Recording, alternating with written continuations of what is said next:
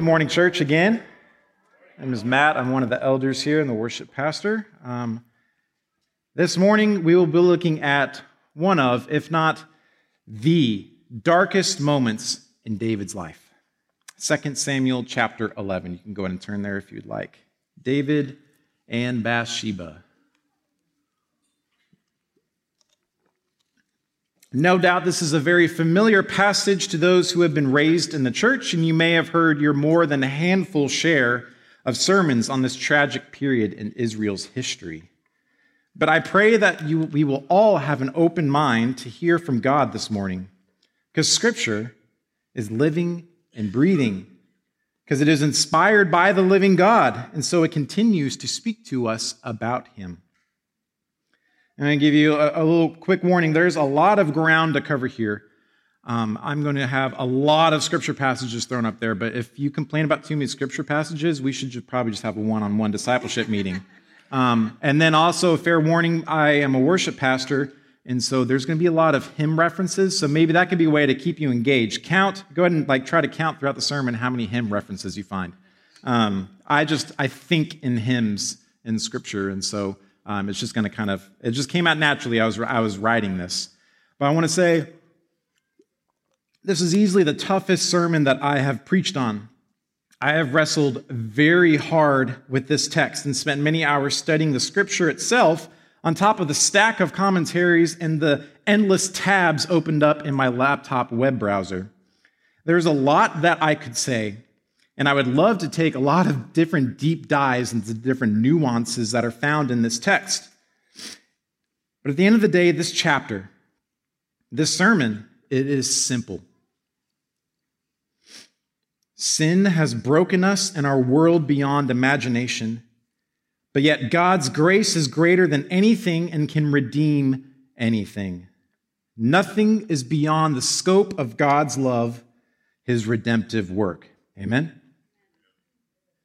This story is a story of adultery, abuse, and murder. And instead, it is flipped on its head because God makes broken things beautiful. In this story, we see the depths of humanity's depravity in David, and then in turn, see the overwhelming depths of God's grace. So, first, let's dive into the text. Let's read 2 Samuel 11, 1 through 27. In the spring of the year, the time when kings go out to battle, David sent Joab and his servants with him and all Israel, and they ravaged the Ammonites and besieged Rabbah. But David remained in Jerusalem. It happened late one afternoon when David arose from his couch and was walking on the roof of the king's house when he saw from the roof a woman bathing, and the woman was very beautiful. And David sent and inquired about the woman. And one said, Is this not Bathsheba, the daughter of Eliam, the wife of Uriah the Hittite? So David sent messengers and took her. And she came to him, and he lay with her. Now she had been purifying herself from her uncleanness. And then she returned to her house, and the woman conceived, and she sent and told David, I am pregnant. So David sent word to Joab, Send me Uriah the Hittite. And Joab sent Uriah to David. When Uriah came to him, David asked how Joab was doing and how the people were doing and how the war was going. Then David said to Uriah, Go down to your house and wash your feet. And Uriah went out to the king's house, and there followed him a present from the king. But Uriah slept at the door of the king's house with all the servants of his lord, and did not go down to his house. When they told David, Uriah did not go down to his house, David said to Uriah, Have you not come from a journey? Why did you not go down to your house? Uriah said to David, The ark and Israel and Judah dwell in booths, and my lord Joab and the servants of my lord are camping in the open field. Shall I then go to my house to eat and drink and lie with my wife? As you live and as your soul lives, I will not do this thing. Then David said to Uriah, Remain here today also, and tomorrow I will send you back. So Uriah remained in Jerusalem that day and the next. And David invited him, and he ate in the presence and drank, so that he made him drunk. And in the evening he went out to lie on his couch with the servants of his Lord, but he did not go down to his house. In the morning, David wrote a letter to Joab and sent it by hand of Uriah. In the letter, he wrote, Set Uriah in the forefront of the hardest fighting, and then draw back from him that he may be struck down and die. And as Joab was besieging the city, he assigned Uriah to the place where he knew there were valiant men. And the men of the city came out and fought with Joab, and some of the servants of David among the people fell. Uriah the Hittite also died. Then Joab sent and told David all the news about the fighting, and he instructed the messenger When you have finished telling all the news about the fighting to the king, then if the king's anger arises, and if he says to you, Why did you go so near to the city to fight? Did you not know that be, they would shoot from the wall? Who killed Abimelech, the son of Jerubbesheth? Did not a woman cast an upper millstone up on him from the wall so that he died at Thebez? Why did you go so near the wall? Then you shall say, Your servant Uriah the Hittite is dead also. So the messenger went and came and told David all that Joab had sent to him to tell. The messenger said to David, The men gained an advantage over us and came out against us in the field, but we drove them back to the entrance of the gate. Then the archer shot at your servants from the wall. Some of the king's servants are dead, and your servant Uriah the Hittite is dead also. David said to the messenger, Thus shall you say to Joab, Do not let this matter displease you, for the sword devours now one and now another. Strengthen your attack against the city and overthrow it, and encourage him. When the wife of Uriah heard that Uriah, her husband, was dead, she lamented over her husband. And when the mourning was over, David sent and brought her to his house, and she became his wife and bore him a son. But the thing that David had done displeased the Lord. Wow, this is a hard passage to read. Have you ever held someone in a very high pedestal only to watch that pedestal tragically just crumble to pieces? We've been spending over two months studying David, the champion that God had chosen to be the great king of Israel. And he has stood as the face of righteousness in the face of injustice and unrighteousness. Over and over, he has been our example. And yet, here he is. Our champion now championing a downward spiral of sin that pulled everyone else around him into it, that led to betrayal and death. Where did it go wrong? Let's start in verse 1, ground zero. In the spring of the year, the time when kings go out to battle, David sent Joab and his servants with him and all Israel, and they ravaged the Ammonites and besieged Rabbah. But David remained at Jerusalem. Spring, it was prime battle time.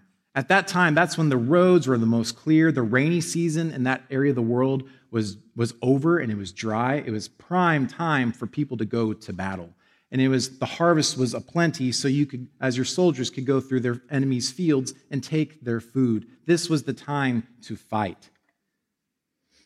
David remained in jerusalem. And what did he do instead? He sent joab. If you notice when we read this passage there was a lot of the use of the word sent right? David was the one who was doing most of that sending because he is culpable. He is the one behind this and the point of that, and I want to, why I wanted to point that out, is that we are culpable for our sins. Yes, God is sovereign, but He is not the author of sin. We do that. We are culpable for our sin. So David remained in Jerusalem. He was not out at the time of when kings go to war in the prime time for battle. He remained in Jerusalem. He was not where he was supposed to be. This is what gets us into trouble, being where we are not supposed to be. This is how sin gains a foothold and then begins to snowball, which is something so small. He was neglecting his duty. And what did that lead to? Adultery. But not just adultery, this was abuse. There's no skirting around it. I will not shirk what awfulness this was. It is abuse. It happened late one afternoon when David arose from his couch and was walking on the roof of the king's house when he saw from the roof a woman bathing, and the woman was very beautiful. Again, David was not where he was supposed to be. If he had been out at war, he would not have been on that rooftop. But because he was remaining in Jerusalem, he took a nap. And it was hot, so he then stepped out onto his roof. And as he walked out there, he saw a beautiful, very beautiful, as it says in the text, very beautiful woman outside bathing. It is important to note that she was doing what was normal. She was not out there trying to seduce anybody. It was hot for her too, and it was normal to be bathing on the rooftops. She was going about her daily business. David encroached upon her. And the sin was not that he saw her. If he just saw her and said, Oh, that's it. There's no sin. He lingered. And that led to more things. Started small, and it is building. David violated her space the moment that he lingered. And in that moment, he committed adultery in his heart, as Jesus would say. They inquired about the woman, and the response was, Is this not Bathsheba, the daughter of Eliam, the wife of Uriah the Hittite? So once again, David sent to find out about this woman, and they tell him who she is. This was Bathsheba. Her name is, there's, there's, a, there's a Hebrew play on words here with her name. It is two different Hebrew words that make a compound word to be her name Bat and Sheba, daughter of the oath. It is just dripping in irony. Is this not the daughter of the oath? Eliam, that is one of your mighty warriors, David, one of your 30. And the wife of Uriah, one of the God worshiping Hittites that has joined, and he is, as you see in the text, fulfilling his oath over and over and over. She is a daughter of the oath. What does David do with that oath? He tramples it. And so then David sent, once again, sent messengers and took her. And then he laid with her, and she became pregnant. Once again, David is sending. Bathsheba was taken. He is culpable for all of the actions here, his string of sin, where it started so small, and it just keeps going and building and building. And again, this was not a lover's tryst. This was not a rom com, um, scandalous love story. This was abuse, full send. This was abuse of power on David's part, and this was sexual abuse. Bathsheba had no control or agency in this whole situation. It's hard for us to understand the dynamic of play at here because we do not have a king. If she were to refuse, she would be dead. She had no choice in the matter. There are, and I want to speak carefully on this. This is why it's been so tough this week trying to wrestle with this text. We also we can have a glimpse of what this is like if you tragically know someone who has been in an abusive relationship. That person has no power. They've been robbed of their power. This is akin to that. And we should call that for what it is. And it is depraved. Amen. It started just so small, though. But at this point, she becomes pregnant. And now there's a paper trail. Now, David, oh no, he has to do something with this. David already has many, many wives at this point, with all of Saul's harem are now his. Like we like to, you know, give Solomon a bad time. He had the most wives and concubines in the history of the world, most likely um, and he rightfully should be giving him a hard time about that. But David was just, you know, behind him on that. Um, and yet, he still wanted more. Still wanted more. But now he's got that paper trail. What's he going to do with it? He now becomes the attempted cover up and the murder, or should I say, murders. It's not just the murder of Uriah, as we'll find out, it is the murder of many other people. But at this point, because David's been found out, he has to do something about it. And why? Because according to God's law, he is deserving of death. He has broken many laws, and all of them point to his death. So he's a dead man in the eyes of the law. What does he do? He brings Uriah back. And he doesn't need this report from Uriah he has his own people in the army that their job is to report to him and tell him what the morale is and what's going on and the updates of different battles. But he sends Uriah back. That should have been a little bit fishy for Uriah, but he just stayed faithful to David, which is all the more tragic. He stayed faithful. He was sent, tried to be sent home to wash his feet. It's a Hebrew idiom that I won't go into. Um, context clues, guys. And he refused to do that. He he stayed faithful to his oath that the other soldiers also made that they will stay celibate during the time of war. And then David even tries to get him drunk and remove his inhibition. That doesn't work either. He remained faithful to his oath. And then, just dripping in irony and tragedy, once again, Uriah is sent to go back to battle carrying his own death notice, his death order in hand unknowingly. Just awful. And he goes out there. And then, why would they even attack in the first place? Rabbah is sieged, right? What do you do when you siege a city? You wait it out. They're going to starve. They're going to do something stupid and come out to try to get food and send messengers. There's going to be ways to get in. You let them make the move. You wait.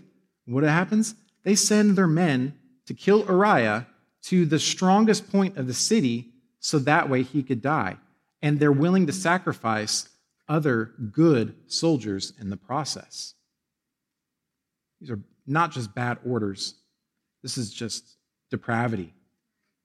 Just depravity. So at this point, David is just an utter failure.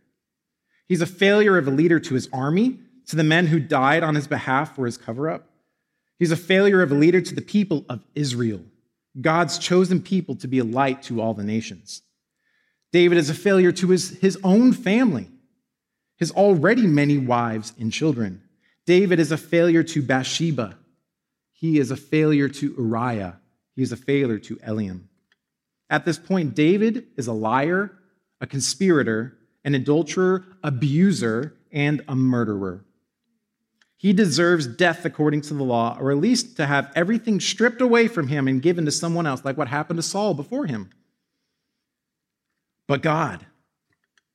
Two most important words in the Bible, but God. And here's the point of this story. This is why we study it. This is why it's still speaking to us today, because it's the point of everything the gospel.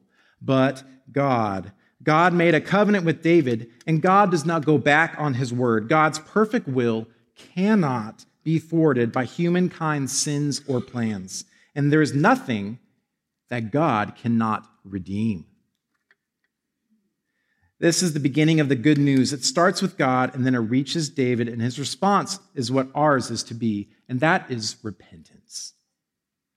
Let's read together Psalm 51. This is David's response when the prophet Nathan brings before him and confronts him with his sin. We're going to read 1 through 17, Psalm 51. Have mercy on me, O God, according to your steadfast love. According to your abundant mercy, blot out my transgressions. Wash me thoroughly from my iniquity and cleanse me from my sin.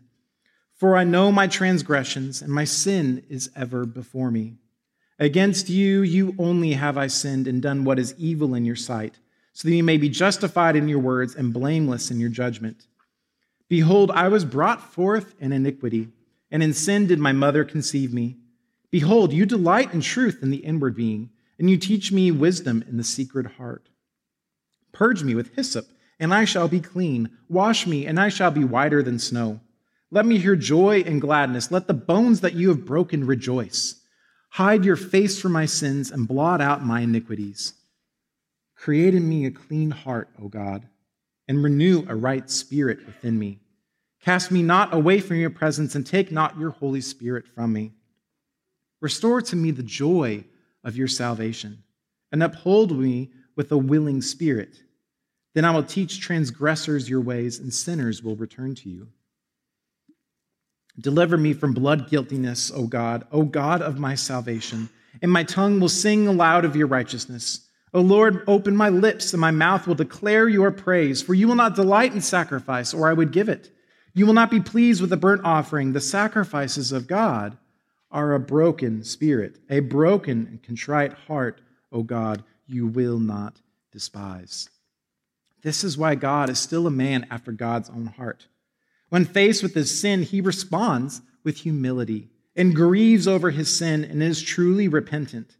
This psalm is deserving of a sermon on its own, but I do want to point out a few things of what true repentance looks like why David is the man after God's own heart, and how we follow in his steps, because we are called to be a people after God's own heart.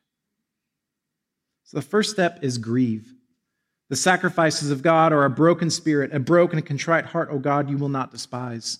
True repentance recognizes the weight of sin, and this leads to grief over sin.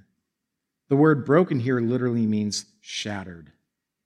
Our heart should be shattered over our sin. I think we've all experienced some degree of an utterly shattered heart. And this isn't just saying, oops, my bad, my bad, God. This is a guttural, I'm sorry, that requires humility and taking full ownership over sin. This is what David does. He takes ownership of his sin. He doesn't rationalize, he doesn't try to explain away or diminish. There is grief. Second, confess.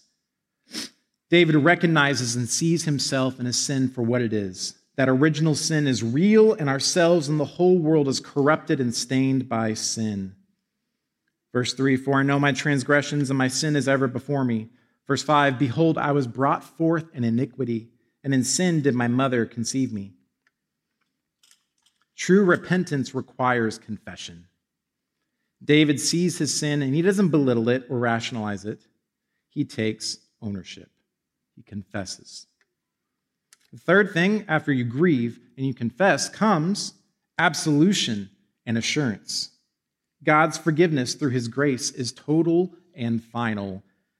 Thanks be to God. What was broken is made whole, verse 8 and verse 10. What was dirtied is now cleansed, verse 2, verse 7. What was unholy is now holy. What was separated is now inseparable, verse 11. What was grief is now joy. Restore to me the joy of your salvation, O God. We have absolution and assurance of his forgiveness. And this is not an end in of itself. This leads to the fourth thing an outward heart. Repentance isn't just that in and of itself, it leads us outward. Verse 13 Then I will teach transgressors your ways, and sinners will return to you. Repentance guides our steps to join God in his redemptive work. It does not keep us still. Grieve, confess, and then know absolution and assurance, and then an outward heart. So, what does all this mean for us today? Where do we go from here? Well, there's two things that we need to remember the gravity of sin and the gravity of grace. We cannot understand God's immeasurable grace if we do not take sin seriously and understand its own depths. Now, bear with me, this is about to be a lot of scripture, but I will not apologize for this because this is the gospel. This is what scripture points to and has to say to us. So, first, the gravity of sin, the depths of depravity. Here and there are three points. Sorry, I'm Baptist in my origin, you know, so three points. The depth of sin, the downward spiral of sin, and the consequence of sin. So, first, the depth of sin. Psalm 51 3 For I know my transgressions, and my sin is ever before me. Psalm 51 5 Behold, I was brought forth in iniquity, and in sin did my mother conceive me. Romans 3:23 For all have sinned and fall short of the glory of God. Romans 3 12, 10 through 12. None is righteous, no, not one. No one understands, no one seeks for God. All have turned aside. Together they have become worthless. No one does good, not even one. Original sin is real. Sin has corrupted all of creation, every man and woman, living thing, and all the things that living things have taken part in or created. Sin has infected all. Romans 5:12 Therefore just as sin came into the world through one man and death through sin and so death spread to all men because all sinned. If you think that you have not sinned or you were sinless apart from the grace of Christ, I want whatever you're drinking. Sin has corrupted all. This is the depth of it. Two, the downward spiral of sin. It started for David with something very small. He wasn't where he was supposed to be. Even the small sins are, when left unchecked, unrepentant, lead to something darker and greater. When we try to rationalize our sin, when we try to cover up our sin, it snowballs. In the time when kings go to war, I have, we have a rabbi in our battalion, and um, I was talking with him about this passage. I just wanted to know his perspective on it. And he gave me a lot that I w- would have liked to have had another whole day to speak on this sermon. But there was one thing he said. He said, You know, in the time when kings go to war can also be read as a spiritual matter. The time when kings are supposed to go to spiritual war, David is where he wasn't supposed to be. When we face spiritual battles, we need to be armed with righteousness and not be caught lacking. For the Christian, that means we need to be fully adorned with the armor of God, shield and sword in hand. We need to be ready. 1 Peter 3:15, but in your hearts honor Christ the Lord as holy, always being prepared to make a defense to anyone who asks you for a reason for the hope that is in you, yet do it with gentleness and respect. We are always in a time of when kings go to war, and so we need to be steeped in God's word. We need to be encased in unceasing prayer and devoted to the body of Christ. The consequence of sin. David's sins led to lasting effects in the real world. It led to the destruction of Uriah's family, the betrayal of David's own family members, and the deaths of Uriah and the unnamed soldiers and four of David's children. The unnamed child that we have that Bathsheba conceived, and then Amnon, Absalom, and another A. Abimelech. No? I'm going to leave that up to you guys. It was four, I promise. Sin leads to death. This is the consequence of sin. It destroys everything around us and corrupts everything, for the wages of sin is death. But thanks be to God. To God be the glory, great things he has done. Where there is gravity of sin, there is gravity of grace. The weight of his glory is unmatched and undefeated. So let us look now the depths of grace the upward spiral of grace, the consequence of grace. The depth of grace is what Christ has done. For if because of one man's trespass death reigned through the, that one man, much more will those who receive the abundance of grace and the free gift of righteousness reign in life through the one man, Jesus Christ. Therefore, as one trespass led to condemnation for all men, so one act of righteousness leads to justification and life for all men. For as by the one man's disobedience the many were made sinners, so by the one man's obedience the many will be made righteous. Now the law came in to increase the trespass, but where sin increased, grace abounded all the more, so that as sin reigned in death, grace also might reign through righteousness, leading to eternal life through Jesus Christ our Lord. Jesus, he who knew no sin, became sin that we could become the righteousness of God. He bore our sin once and for all and was raised to life that we could also have eternal life. All of this is the work of Christ, Christ alone, so that none may boast. And all this is only possible because Jesus is God the Son. He cannot be with lacking either his fully God or fully human. He has to be both. So that his sacrifice and resurrection are eternally effectual. If he was merely just fully God without being fully man, he could not take on the sin. If he was just fully human and not fully God, it would just be like another sacrifice that we wrote on the goat and sent it out into the wilderness or sacrificed the bull. He instead took on all the sin and died a death that wiped away our sin once and for all. This is the depth of grace. We could do nothing to make this happen.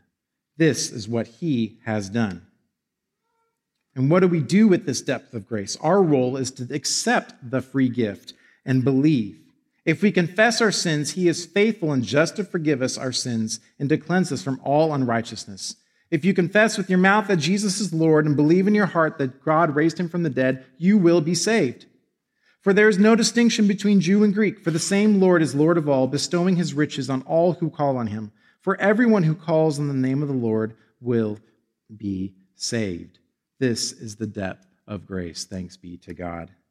The upward spiral of grace is sanctification. We have been saved, but we've been saved with a purpose. 2 Corinthians 5 17 says, We're a new creation. Behold, the, the old is past, behold, the new has come.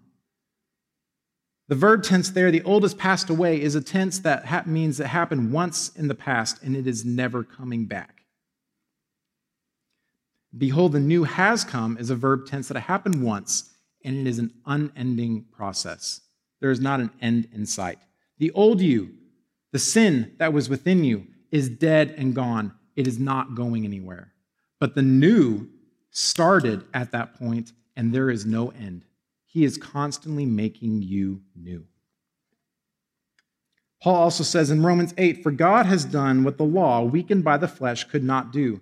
By sending his own Son in the likeness of sinful flesh and for sin, he condemned sin in the flesh, in order that the righteous requirement of the law might be fulfilled in us, who walk not according to the flesh, but according to the Spirit. So we have been saved, made new, and we are continually being made new. And now we are called to be a part of God's redeeming work. For all this is from God, who through Christ reconciled us to himself and gave us the ministry of reconciliation. That is, in Christ, God was reconciling the world to himself, not counting their trespasses against them, and entrusting to us the message of reconciliation. Therefore, we are ambassadors for Christ, God making his appeal through us. This is the upward spiral of grace, that we are made new, continually being made new sanctified for our holiness and to join God in his redeeming work and ultimately be glorified. The consequence of grace. The consequences of grace are that sin cannot thwart God's perfect will, and God can redeem anything.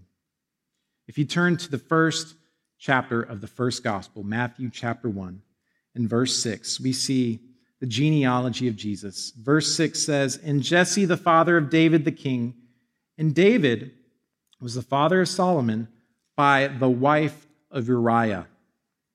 Notice that God's word gives due honor to Uriah. Bathsheba is not named as David's wife, she is the wife of Uriah. God not only redeemed the sin for the lineage of the promise that David would have an heir, but he also redeemed Uriah and his name that was shattered by David's sin. God can redeem anything. God can flip anything on his head. Where there was faithlessness and death, now we see in this genealogy that there is faithfulness and life everlasting. Where there was deceit and destruction, there is, no tr- there is now truth, and all things are being made new. God redeems anything, church. Nothing is beyond the scope of his salvation. This is the consequence of grace. And another consequence, when Satan tempts me to despair, is now blessed assurance Jesus is mine. This is the consequence of grace. You who are redeemed by the blood of the Lamb, have you ever been seemingly out of nowhere? Have you ever been slammed with guilt over your past sins? or sneakily reminded of your past wrongdoings just out of nowhere, and then flooded with feeling like a total failure and unworthy to even approach God in prayer or worship? Do you, my fellow Christians, feel, ever feel so unlovable that you fear for your state of your own salvation? No, just me? If you know what I'm talking about with this kind of guilt that just sneaks in, an attack from the enemy or your own heart, I want to remind you of the truth which is a consequence of grace. Jesus died once and for all for all of your sin, for all of my sin. The late Pastor Tim Keller once said, We are more sinful and flawed in ourselves than we ever dared believe. Yet at the same time, we are more loved and accepted in Jesus Christ than we ever dared hope. So when the enemy tries to immobilize you from rightfully approaching the throne boldly, Use scripture as your shield and sword and remember 1 John 3:20. For whenever our hearts condemn us, God is greater than our heart, and he knows everything. Spurgeon rightly said that sometimes our hearts condemn us, but in doing so, it gives a wrong verdict. And then we have the satisfaction of being able to take the case into a higher court, for God is greater than our heart and knows all things. This is to say that when we feel this aforementioned guilt that sneaks into us, it's either self condemnation or condemnation from the enemy. Remember that God is greater than either our hearts or the enemy. And what, whatever is brought before our hearts, God is bigger than that. God knows so much more. The enemy knows what you did, but God, but the enemy does not know you like God knows you. God knows all of us. God knows everything. And knowing us wholly, all of us, he still loves us. He has already cast his judgment on you. There's no reason to bring up a charge. He has already cast his judgment on you, and that judgment is love, mercy, grace. Jesus himself said that he did not come into the world to condemn the world, but the Lord, but the world would come, but through him might be saved. And remember, what Christ has done cannot be undone. Nothing can separate us from God. In Christ, we are made one with him. We are children of the God Most High. And there is therefore now no condemnation for those who are in Christ Jesus. We're about to sing one of my favorite hymns. It's got one of my favorite verses. I mentioned earlier when Satan tempts me to despair and tells me of the guilt within. Upward I look, and I see him there who made an end to all my sin. Because a sinless Savior died, my sinful soul is counted free. For God the just is satisfied to look on him and pardon me. I don't know where you stand this morning. Like David, in any given moment of his life, you could be on a mountaintop, you could be in the mundane of life, or you could be in deep grief over your own sin, or you could be oblivious to the sin that is before you. There is a constant in all of it in the roller coaster. Marvelous grace of our loving Lord, grace that exceeds our sin and our guilt. Yonder on Calvary's mount outpoured, there where the blood of the Lamb was spilt. Do y'all know that hymn? Grace, grace, God's grace. Grace that will pardon and cleanse within. Grace, grace, God's grace. Grace that is greater than all our sin.